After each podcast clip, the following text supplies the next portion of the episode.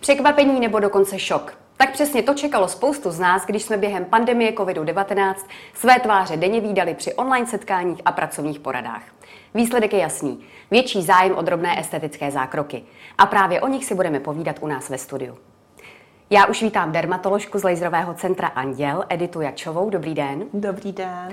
A pojďme na to, paní doktorko. Musím říct, že pro mě samotnou to byl opravdu šok, vidět se v Google Meetech, v Zoomech a při dalších setkáních. A opravdu ty obličeje se odhalily v celé své kráse. Potvrdíte mi to? Potvrdím, určitě to nebyl šok jenom pro vás, ale téměř pro všechny. A pohled té realitě do očí byl pro nás, pro všechny krutý. V podstatě teď jsme měli čas na sebe delší dobu dívat a začali jsme vnímat, že v podstatě všechny stárneme. A určitě vzrostl počet estetických zákroků jednak kvůli tomuto fenoménu, ale nám tedy paradoxně pomohly i roušky, pod které se schovala spousta drobných ošetření, které bohužel s sebou většinou nesou stroupky nebo modřiny a v běžném pracovním režimu jsme si to nemohli dovolit, takže v tomto období jsme využili to negativní a snažili jsme se to přetočit v to pozitivní. Všechno zlé je pro něco dobré, ano, tedy roušky tak v tomhle ano. případě pomohly. Povězte mi, co na sobě nejvíc vnímáme, co nám nejvíc vadilo na těch obličejích, co popisovaly vaše klientky.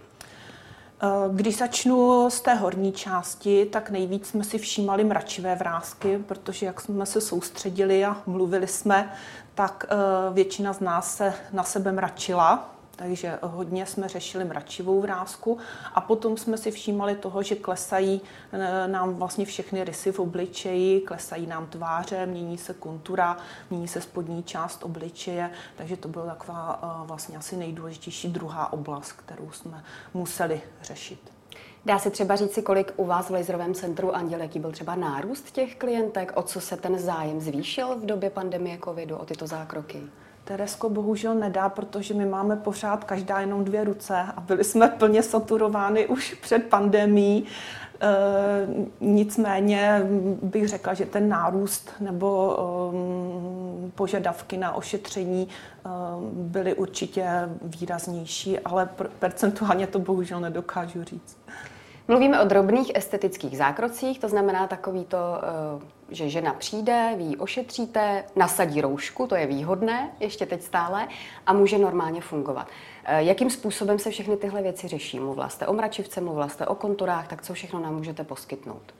Tak když začneme tou mračivkou, tam nejraději ošetřujeme na prvním místě botulotoxinem. Botulotoxin je klobásový jed, který se používá v medicíně od konce druhé světové války, takže máme poměrně hluboké znalosti, co se týče botulotoxinu.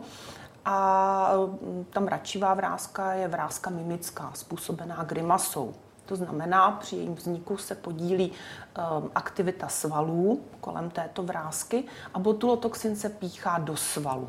My se snažíme zrelaxovat to svalové napětí, aby vám nešlo tolik mračit a následně vlastně dochází k relaxaci kůže. Pokud ta vrázka už je hluboká, zanedbaná a není možné samotným botulotoxinem ji úplně vyhladit, pak přistupujeme ještě k druhé variantě, pícháme tam další injekci a to je kyselina hyaluronová, která funguje, řekněme, jako vycpávka, píchá se přímo pod tu vrásku, tudíž už ne do svalu jako botulotoxin, ale přímo pod tu vrásku a mm, tou kyselinou hyaluronovou ji vyplníme nebo vyzvedneme. Přece jenom to jsou injekce, takže určitě tam musí být už nějaká taková obava. Představa, že se mi blíží jehla k obličeji, není úplně příjemná, tak pojďte ty obavy nějak rozptýlit. Vzhledem k tomu, že jsme ženy a chceme být krásné, tak můžu říct, že po první injekci prakticky ze všech ta obava padne, protože je to malé píchnutí, u botulotoxinu cítíte jenom malý tlak, trošku to štípe. Je dopředu možné nanést i znecitlivující krém, ale to děláme, řekněme, třeba u jednoho procenta klientů. Jinak devadesát devět procent zvládá naprosto bez problému. Navíc je to aplikace velmi rychlá, řádově ošetření čela je otázka několika sekund. A u kyseliny hyaluronové tam už vůbec nejsou na místě obavy, protože vesměs všechny ty moderní injekce jsou smíchané s anestetikem, takže cítíte ten první vpich a už vyplňuji a zároveň znecitlivuji. Takže vlastně čím víc spíchám, tím méně to bolí.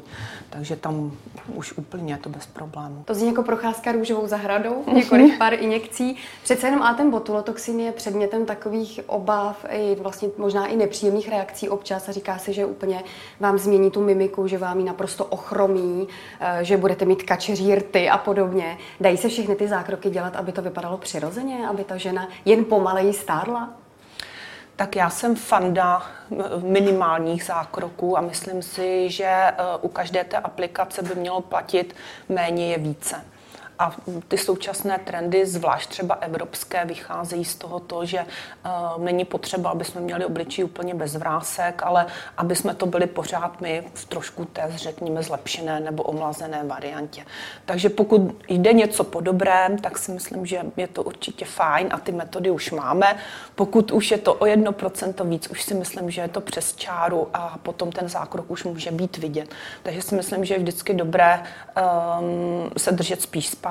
Dělat pomalu, nevrhat se do všeho po hlavě, netrvat na tom, že bychom měli být stoprocentně dokonalé ve všech směrech. Myslím si, že to potom už vede k tomu, že ten obličej vypadá nepřirozeně a, jak říkám, méně je více.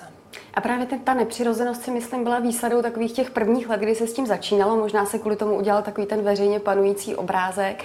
Tak možná se změnilo hmm. i spektrum těch klientek, které za vámi chodí. Je to tak?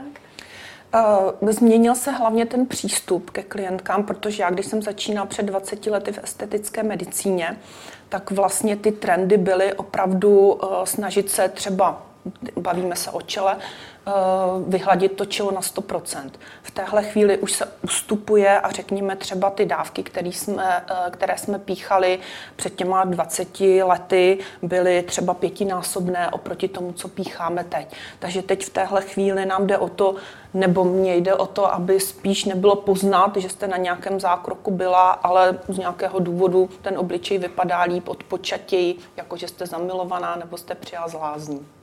No a protože jsme maminky, ty bývají unavené, tak se zeptám, jestli vás navštěvují i maminky a doufám, že ano, aby vypadaly lépe. To určitě. A nechtěla bych opominout, protože pracuji v laserovém centru, tak nechtěla bych opominout i třeba pro gravidní ošetření laserová, která lze provádět i v těhotenství. A například rejuvenace neboli omlazování pleti lze právě s výhodou, kdy nemůžeme dělat botulotoxin, provádět i v těhotenství. A ta rejuvenace neboli omlazování znamená, že laserovým paprskem nebo radiofrekvencí se posílá teplo do hloubky a snažíme se nastimulovat novotvorbu kolagenu. Takže dosáhneme díky tomu nějakého zpevnění, eventuálně vyhlazení drobných vrásek na obličeji. Paní doktorko, dá se aspoň obecně specifikovat, kolik potřebujeme vytáhnout z peněženky na taková omlazení? Aspoň řádově třeba, abychom si udělali představu? Tak vrátím se třeba zase k té mračivé vrásce. Tam pokud se bavíme o botulotoxinu, tak to může být řádově kolem dvou tisíc korun. Ta aplikace se opakuje v rozmezí, řekněme třeba čtyři až šest měsíců.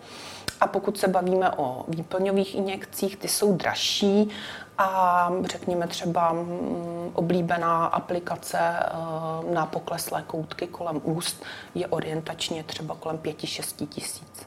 Tak to jsou celkem ceny, které se dají zvládnout asi. Myslím, že ano. Velkou většinu žen. Moc děkuju, doufám, že budeme vypadat stále mladší a mladší i díky vaší pomoci a doufám, že se zase někdy uvidíme ve studiu. Děkuju paní doktorce Editě Jačové z Laserového centra Anděl a mějte se krásně. Děkuju, taky se mějte krásně.